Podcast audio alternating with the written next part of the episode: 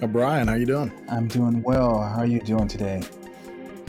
I'm doing great. I'm doing great. Welcome to Millennial Manhood. Thank you. Thank you for having me. So I've got O'Brien Woods on the phone, or on the phone, on the recording with me, and it's been a second. Uh, he is the CEO of the Dorian Way.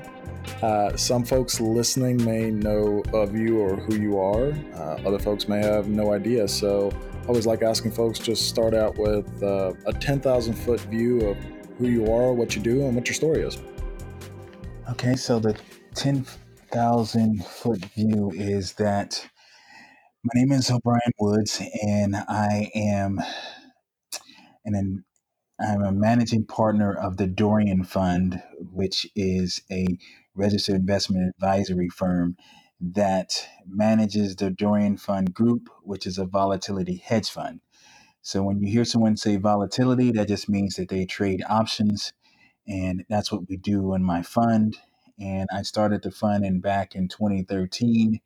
And I've been doing that full time since. I recently started another firm that is um, a sister firm of the Dorian Fund. It's a completely separate firm, but the the um, the Dorian Way has adapted the trading philosophy of the Dorian Fund to teach people how to trade individually to manage their own capital. So, um, starting a Dorian fund, I it's it's only a certain certain people who qualify for the fund. So it's a lot of people that are interested in learning about trading or investing their own monies. And the only way I can help them do that is to um, start a mentoring firm. I couldn't help them by um, by having them into the the Dorian Fund due to uh, regulatory uh, constraints, and and I've also made that fund private. So that's me in um, a nutshell. For the most part, I enjoy um, trading options. That's why I started two option trading firms, the Dorian Fund and the Dorian Way, because um, I believe options are the most strategic instrument available to trade. Uh, I believe that you can make money irrespective of market direction when you are trading options. And um, you can act like a landlord, you can act like a, an insurance company when trading options. And when I say that, not to be long winded, but just to kind of give you a viewpoint of why I love options, is that uh, uh, when you when you're a landlord, you buy a property and you rent out your you can rent out that property monthly to to gain monthly income. Or you can do the same concept when you are uh, if, if you have option, if you have shares, if you have 100 shares, at least 100 shares, you can rent those out by selling what is called a, a covered call, and you can do that monthly depending on the type of uh, um, stock that you have uh, shares with. And as for insurance company, insurance company like Geico or Progressive, they'll sell you a policy for like six months or something like that, and you have to pay them a premium for that policy, and they get to keep that premium regardless if you get an accident or not. But if you don't, then that policy continues to renew. Um, and you can do the same kind of concept with seven op- options. You can sell an option to someone and receive premium into your account immediately. And using the insurance example, if they don't have an accident, you get to keep all that premium. And so I try to teach people how to uh, be the landlord and how to be the insurance company when when uh, dealing with options. So no, no, I hope that uh, yeah, that's a, wasn't too long. Oh, sorry. Go ahead. No, I love that. Well, and so I'm I'm a super nerd. Uh, I'm in the you know this. I'm in the finance world, and uh, so everything you said makes a lot of sense to me. But let me let me take just a step back and and give it give it a a, a little bit more of a broken down version to folks who aren't in the finance realm.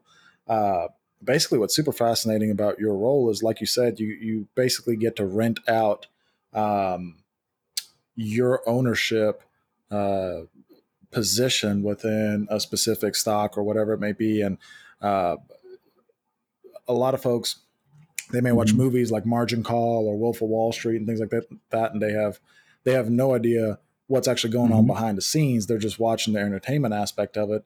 But like you said, it's it's super fascinating. And for folks who don't understand what he means when uh, he says that you have to be a certain type of investor to be able to participate in, in his fund, uh, it's called a sophisticated investor. So basically, there's regulations in place around uh, an income threshold that you have to earn before the government deems you a sophisticated quote, quote unquote investor or uh, other individuals who may not meet that income threshold, CPAs, CFPs, attorneys, et cetera, who are in a profession that would deem them a sophisticated investor.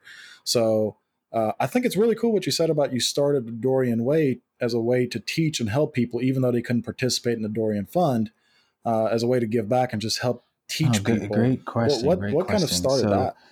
Um, I went several years back, I believe, in 2017. I went on this program called Tasty Trade.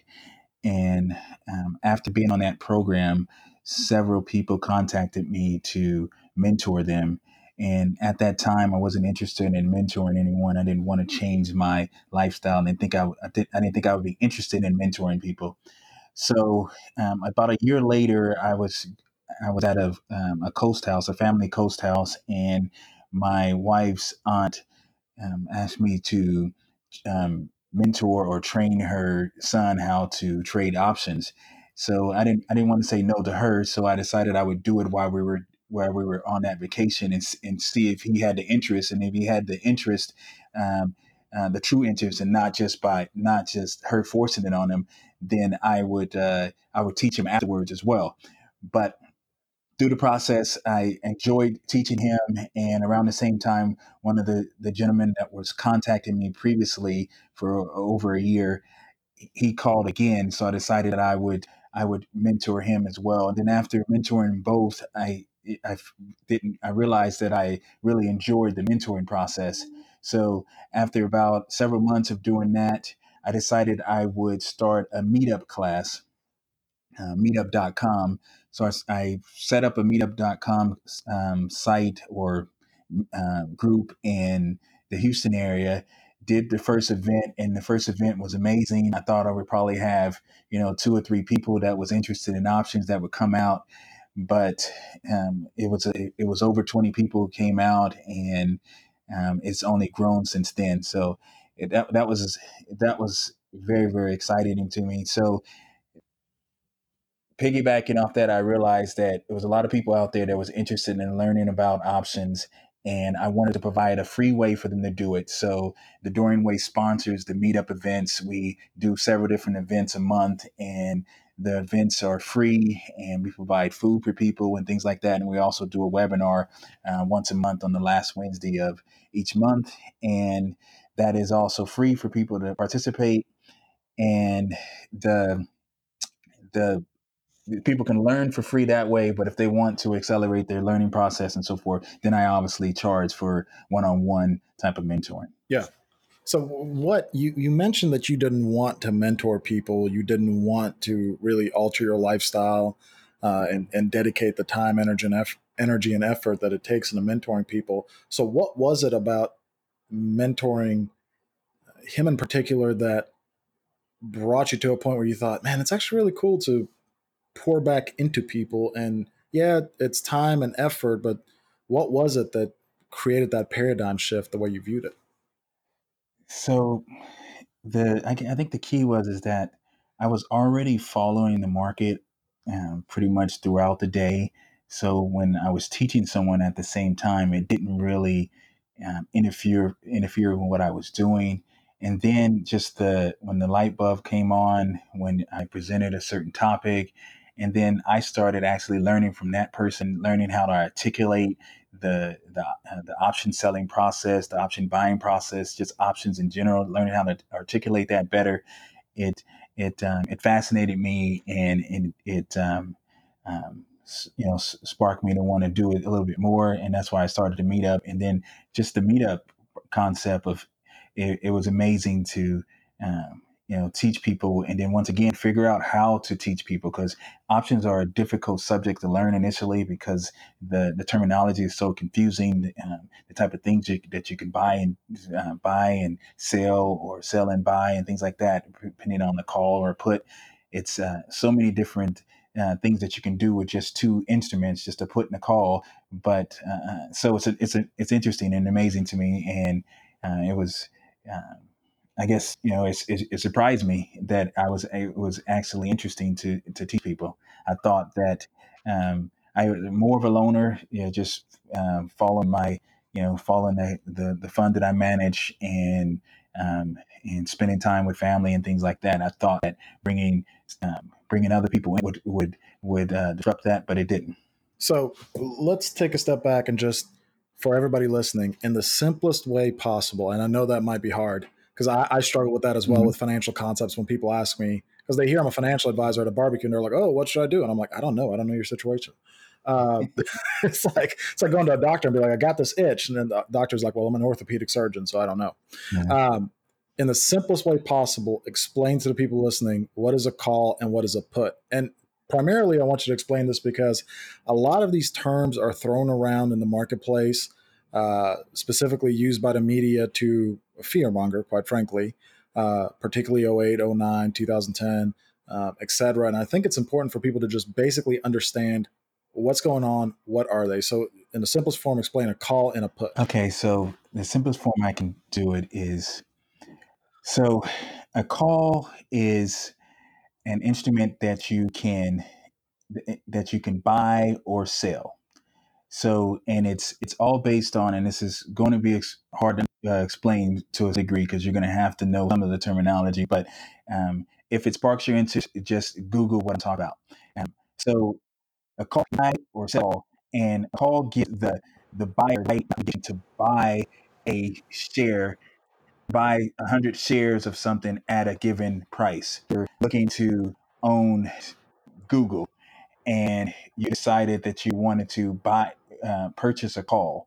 Well, whatever strike price you purchased that call at, let's say you purchased it at um, $1,100. Well, that gives you the right to buy Google at $1,100. Gives you the right to buy 100 shares of Google at, at one at $1,100. If you are the seller, you have the obligation to sell at if you just sell or call, you have the obligation to sell at the 11. Let's say if you sold that 1100 strike, you have the obligation to sell to the buyer if it exercises its right. And that is that is a little confusing, but that is the gist of a call. And the put is the same type of concept. If you're the buyer, you have the right to sell something. So if using the Google example again, if you bought a put in Google, you have the right to sell Google at that put strike that your strike price is. If it's 1100, you have the right to sell Google at 1100, 100 shares of it. Or if you have several different puts, it's a, equals 100 shares for each put that you buy. If you are the seller at 1100, then you have the obligation to buy Google at 1100 if the buyer exercises the right. So that's the basic that's the basic term uh, um, technical um, um, you know definition you'll read when you go to you type in um, putting calls in uh, in Google, but the way I look, way I like to look at it is is basically that um, a put like, for example, to go puts came around came around when or puts and calls came around when farmers wanted to hedge their crop. So if a, if a farmer had a crop that was going to be harvested several months down and they wanted to protect the price of that that harvest so or that crop then they would they would buy a put to protect the downside. So if the price of let's say corn was going down then that put would be able to protect their downside to a certain point right? So if uh, and and that's where the, the term the the the right but not the obligation to sell something at the put um, strike, right? So the, the, the, at the price that you buy. So the, the farmer, if the prices went down, then he would exercise his right, or she would exercise her right to buy the um, the corn at a certain price, uh, so that it can hedge the the their their crop if if it didn't go down and the price went up, the, the, price of corn went up, then obviously they wouldn't exercise their their put right. They would just let it expire, and then they would make the money based on how much the corn went up. So maybe that's a a, a better understanding or a better way for people to understand a put and a call. It's basically the same way on the on the opposite side when you're talking about a call. Um, if the um, if the you know the the farmer wanted to hedge the the upside, then they would obviously buy or call, and they would once again have the right but not the obligation to buy something at that point. Yeah, that's a really good example. So basically, for folks listening, all people are doing is they're they're betting one way or another that a certain price will be hit. So that to explain an example of the farmer, let's say uh, I expect uh, my crop to sell at ten dollars a bushel. Or that's what I'm that's what I'm buying it uh, buying it at. So I'll pay ten dollars. I'll pay a dollar for the right to sell it at ten dollars. So if corn is selling at seven dollars a bushel for some reason, um, I still have the right to sell it at ten. But if it's selling at fourteen, I'll let it expire and sell it at the fourteen. Exactly. Yeah it's it sounds a lot more complex than it is but and it can get really into the weeds but again i think it's important to just understand um, you know how how it works and some of these financial concepts. So I know you're also a serial entrepreneur.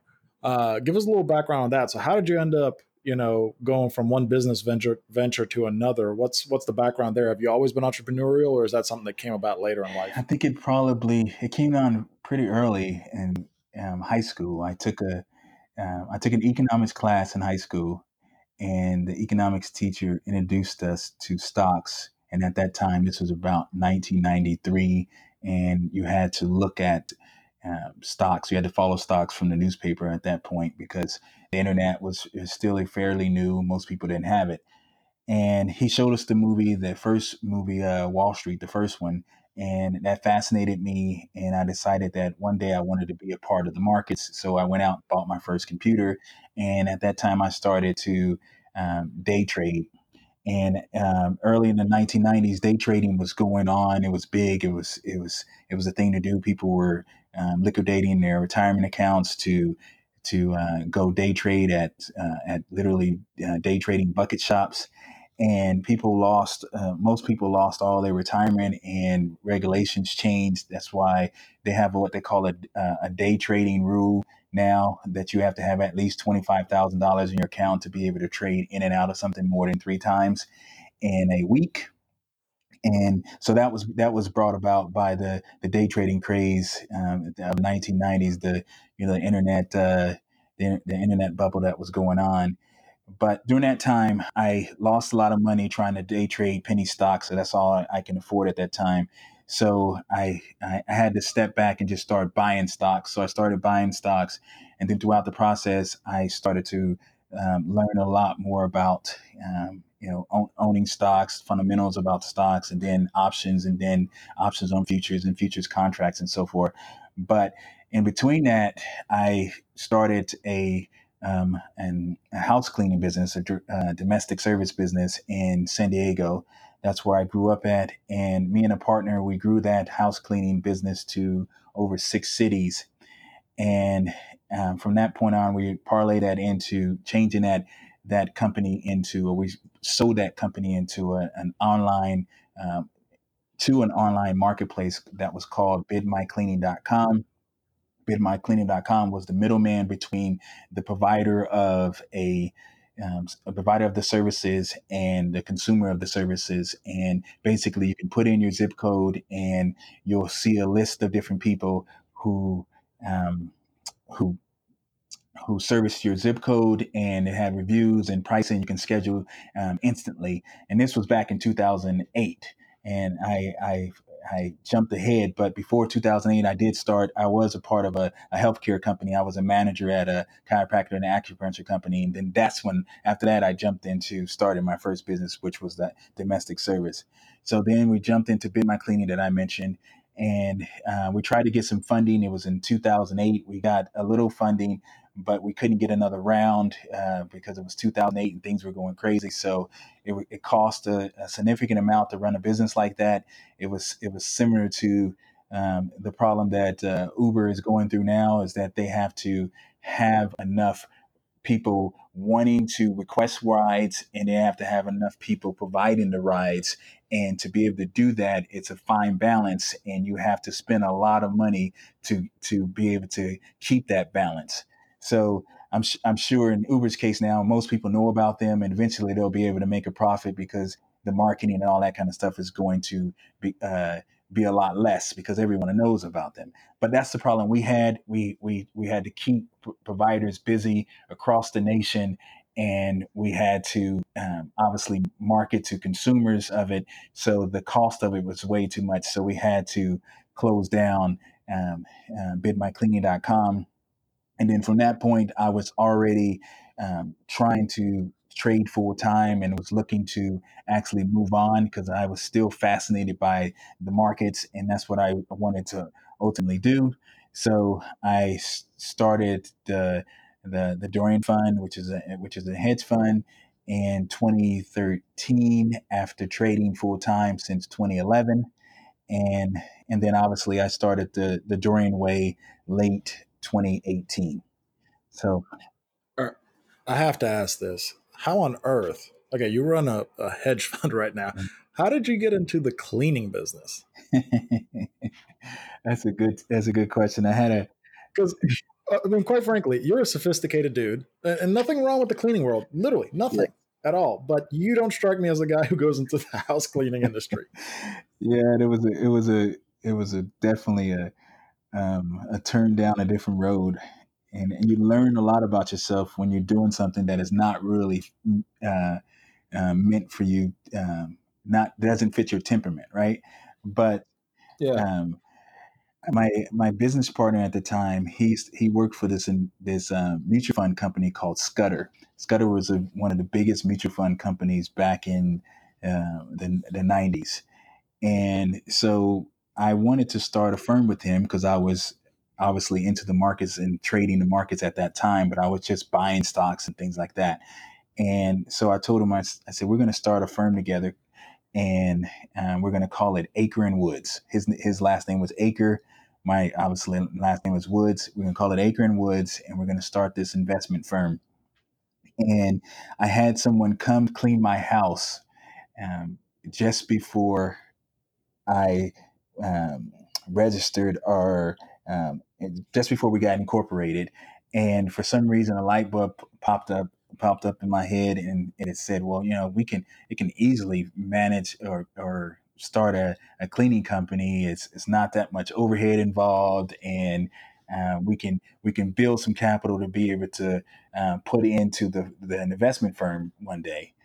And so went out and did that. And that, that turned into a nightmare initially because it was, it's, you have to, you have to hire people and you have to deal with uh, sometimes low wage workers and so you get a lot of turnover. You have to deal with customers that because cleaning is subjective so what you think is good they might not and you have to deal with cars and insurances and you know every different thing. And and and if you if you run in a, a cleaning business uh, and you know uh, uh you know professionally it, it can be it can just be just as complicated as any other business, believe it or not. And started in California with their workers' comp uh, requirements on cleaning companies, it was it was definitely a nightmare. But anyway, we did eventually figure everything out, grow it to six cities, and it it did um, provide me enough capital to start a fund one day. So it all worked out.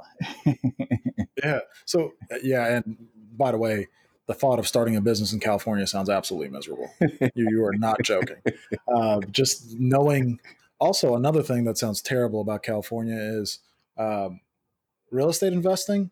I would stay away from that place at all costs, mm-hmm. simply due to the fact of how the renter tenant laws work out work out over there. It's like people can basically just squat in your house or your apartment or whatever it may be. Yeah, they don't they don't know it though. I mean, it's it's a bunch of people still rent and so forth, and it's, it usually works out. Um, I used to uh, have a, a, a, complex there and renting it out, and you know, sometimes you would have to go to court and things like that. And and I don't know the laws now; it's been a while, but you know, it uh, they could squat in your house for a while, and you had to go to you had to go to the court, and then you have the the marshals come out and and remove them. Um, and that process could, you know, take a take a while. I, I, I, think sometimes it was 60, 30, 60 to 90 days or something like that, if I can remember correctly. Um, so if you're renting there, you have to obviously uh, make sure that you have enough cash flow to be able to cover stuff like that. So how many units did you own out there? It was eight units. Oh wow, that's yeah. a nice little that's a nice little uh, multifamily deal there. Yes, yes, it was. Uh, it was it was not too bad. Um, probably Probably sold too soon though.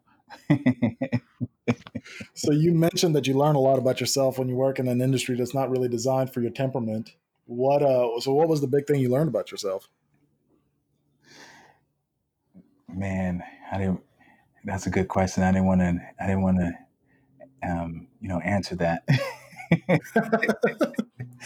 That's fine. Nah, because you, um, if you are the type, right, and this is me growing up and learning that, um, if you, if you're the type that somewhat cares about what people, how people view you, and um, regardless how successful you are, sometimes when some people hear that you run a cleaning company, right, they initially think that you are um, uneducated and that you have a small operation going and that um, you know it's nothing sophisticated about it, right? And that used to, that used to irk me. So and uh, so if, you know that is that's what that's what I mean is that if you care about stuff like that, then it's it's you it's tough to be in an industry that people look somewhat down upon. Mm. You know, it's crazy because I've talked to doctor clients of mine about this. So, you know, if you become an MD of some sort, you magically just fit into every neighborhood in America, right? You've got DR in front of your name and MD behind your name. Doesn't matter. Uh, you you are accepted at every club everywhere. And you know, doctors make good money. You might have a doctor making three, four hundred thousand dollars, living in a neighborhood where their next door neighbor is a guy who owns a construction company making two million dollars a year. Mm-hmm. Mm-hmm. And and you would think the doctor is killing it over here, but in reality, the guy driving the F one fifty pickup truck, uh, or the you know immigrant driving a Toyota Camry with two million dollars in his bank account, they're the ones that are actually killing it. Um, it it's it's such a That remind me of that book, uh, The Millionaire Next Door. If you ever read it, Yeah, the Millionaire Next. Yeah, yeah, yeah. I have. I've, I've uh, um, Millionaire Next Door is a great book for folks to read. Rich Dad Poor Dad is a fantastic book for people to read. Um, that that contextualize a lot of those mindsets around, you know, if you if you care um, what people think about you, it might hold you back to a, to a degree because value add is where the money's made. Um, and value add might not be super sexy, whatever that value add is. Like you were obviously adding value to people by having a cleaning service, even though it's not Mhm. sexy.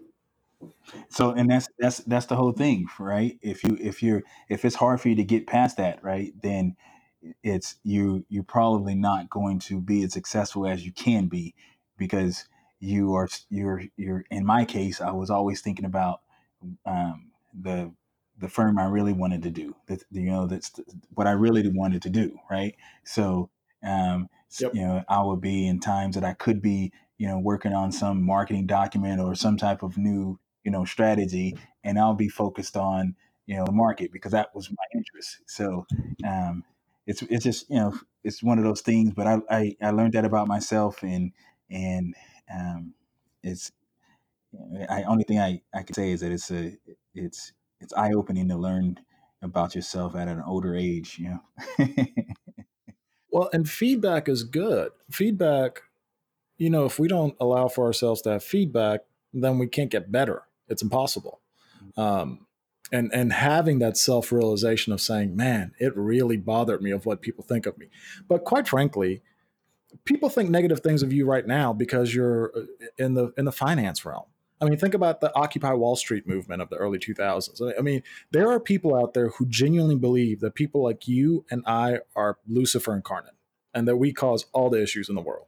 and I, I 100% agree with you and I, I you know i get that as well right so but it doesn't bother me because it's something i want to do right and um, and the, the the cleaning industry taught me a lot and i think it's a lot of amazing people and i think you can make a lot of money in it um, it's a, it's you know if it's people listening from houston here it's a it's a number of different big firms that are probably making a lot of money here in the houston area so I don't want to knock it. it. I appreciate the the the service industry. I, you know, obviously doing the Dorian way is is is is like a service, and um, so but and I appreciate it a lot from it. Like for instance, I I appreciate that everyone has a role, right? So um, people who are uh, working at uh, McDonald's or um, cleaning or um, CPA or whatever, but everybody has a role, and we need those people, and they're all important, right? So, and you know, a lot of people think that someone who's who manages money is, you know, is a um, um, is a hindrance to society, right? They don't provide any v- value, right? So, and I completely understand that, but and when people think of that or say that to me, that's that's fine to me because I still love the concept of what I do. I still love what I'm doing. I I don't have too many days that I wake up and don't want to, you know, be a part of the market. So it's it's it's a difference, I guess. If I didn't I didn't love the cleaning industry, so that's that's probably one of the reasons why it bothered me um, so much that it that it was looked down upon. Yeah, it's well. I'll give I'll give you an example. I've heard of individuals, so for example, that are real estate investors, and mm-hmm. um, a couple of individuals in particular. You know, one of them, if you just looked at their investments, you would say, "Oh, this person's a slumlord." But then when you mm-hmm. dig deeper and you talk to them and you say, "Hey, in this neighborhood, in this city, you could actually uh, upgrade these apartment complexes, and within two and a half years, you would get all your investment back, and you'd make probably four hundred thousand dollars more a year. Why aren't you doing that?" And their response mm-hmm. is because I've got several Section 8 single moms who've been living in these apartments for years. And if I kick them out, they've been priced out of the city and they've got nowhere to go. So I can't upgrade the apartments.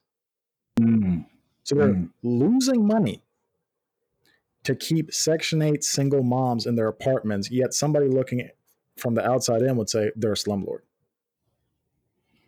Well, that's uh, that's that's that's interesting. Uh, it brings me to a thought: is that um, I grew up on Section Eight, and um, so I have a I definitely have a heart for the for that um, that government program.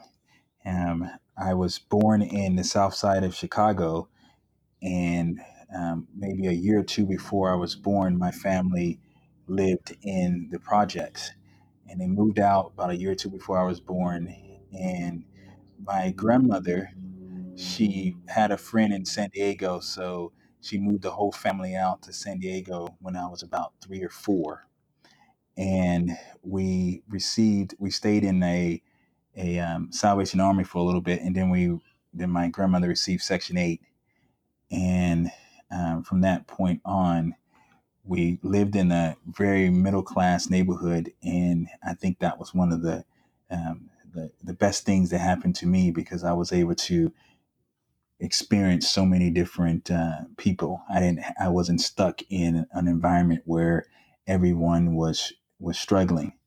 So um, that said, I have a you know I have a you know heart for Section Eight and think that it's a it's a place for it. So landlords that or that provide it, I think it's a good thing. Yeah, there's a need for it. And it's actually, quite frankly, in the real estate investment world, it's a specialty. Very few real estate investors will own, um, you know, what you would call the, the, the, you know, middle America multifamily units, the 800 to $1,200 a month rent at plus, and then own Section 8 as well. Just because Section 8 offers its own set of challenges, yeah. a lot of these folks will specialize in it mm-hmm. uh, and do a really freaking good job at it as well. Um, so and and it's interesting what you mentioned about you know being raised in the south side of chicago. I mean do you ever think back? You mentioned about south side of chicago then salvation army then moving into a middle class neighborhood. You ever think about how much moving into that middle class neighborhood and being exposed to different types of people has impacted the way you view the world? I think it was one of the major things you know if, if without a doubt. Because i you know growing up in san diego in a middle class um, neighborhood and being able to interact with all these different races and eh, um, playing sports. Um, I didn't mention that, you know, I did receive a, um, a, um, a, scholarship to go play college football. Um, but that, that all stemmed from just growing up in San Diego and being around a lot of different people and, you know, being around people that, you know, families that own their homes, people that were renting, people who were in the military, because you know San, San, uh, San Diego is a military city. Um, it, I, I think it, it, it definitely um, um, laid an awesome foundation for me. Um, and, uh, my family's still in San Diego. I try to go back at least once a year, and it's it's uh, it's still my favorite city I ever been to. it's a, it's uh, I actually I don't know how humid is San Diego. It's it's not at all. I was about to say that's it. So you're in Houston. I'm in Nashville. Both cities are miserable in the summer. Yeah. Um, and San Diego is apparently just like paradise. No doubt, it's a paradise, meaning that you know it if you live near the the beach, and I say near near the beach, I'm not talking about like you know a few blocks from it. I'm you know I'm saying you know if you lived you know 10, 12, uh, 15 miles from it, you still see this. You still feel this breeze at night, and you and, and most people don't have air conditioning, and it's it's just it's just awesome. You can't live in Houston without air conditioning. no, no, no. We we would all just die. Uh, that that that'll be quite terrifying. Yeah. Um, so uh, one other question I wanted to ask you is: I know you're married. I know you've got a um, 18 month old at the mm-hmm. house, and obviously that's a that's a massive change in a man's mm-hmm. life. Is there anything in particular you've learned about yourself, especially since you've become a father? Because you are this A type, intelligent, sophisticated individual, and then all of a sudden it's like, oh, I have this uh, human being that is dependent on me for uh, its existence. so, so it's a mindset shift. Anything, any epiphanies from that experience? Um, love. I mean, you think you think you understand love until you have, um, at least you know, for me, for a baby girl, it's been just insane how much I um I love her, and how much I think about her all the time, and think that um, um, you know, just want her to be safe and things like that. And if she has a, if she hurts herself, it feels, you know, really, um, you know, I, I heard a lot for it when she, when she, when she hurts herself. I remember, um, so I'm the type that's not very emotional, but um, I haven't probably cried in um, since, you know, probably elementary or something, right? Early elementary. And um, my my daughter fell off the bed because I was um, not paying attention, and uh, it just it just crushed me. And it was first time I cried, and I don't, you know, like you know, a long time. So that's when I realized that my love for her is re- is something I couldn't comprehend. Um, so that's what that's what I that's what I realize is that you think you you think you you know you think you understand love and you think you you know you you can um, you know say well I'll die for someone and so forth um, but for me it's I, I I understand that now if that makes sense that is awesome. That that is really cool to hear. It just and I've heard from new parents that sentiment over and over again. And I, I think it's especially important for us guys because, like you said, we don't um, we don't express necessarily our emotions or allowed to feel certain emotions at times, and a child tends to be that catalyst that changes that entire mindset for a yes, lot of guys. Yes. So it's been a joy. It's been a joy, and I didn't. I didn't. I grew up in a single single uh, parent household. My just my mom. So um, I I I now understand more how important it is to have, you know, a father figure around and so forth. So I'm looking forward to influencing my daughter in, in so many positive ways. Yeah. That is awesome. Well, I know um, we're coming up on time here, so the question I always ask is, you know, if if O'Brien could go back to 18 year old O'Brien, so wide eyed, bushy tailed, excited about life in the world, and you could tell yourself one thing knowing all that you know now and knowing all that you know about yourself now uh, what would be that one piece of advice you would give yourself if you could go back to, to 18 year old you? One piece of advice is a good question so the first thing that th- popped up in my head was learn about options right away i didn't learn about options until later but another thing that popped in my head and probably the more appropriate thing is is that um, learn to learn to enjoy the moment. Yeah. It's hard. It's hard for me mm. at times to en- enjoy the moment and look back and say, "Man, that was a good time in life." Learn to enjoy when, learn to enjoy the moment so you can appreciate a good time when it's actually happening. I love that. Learn to enjoy the moment. That's powerful.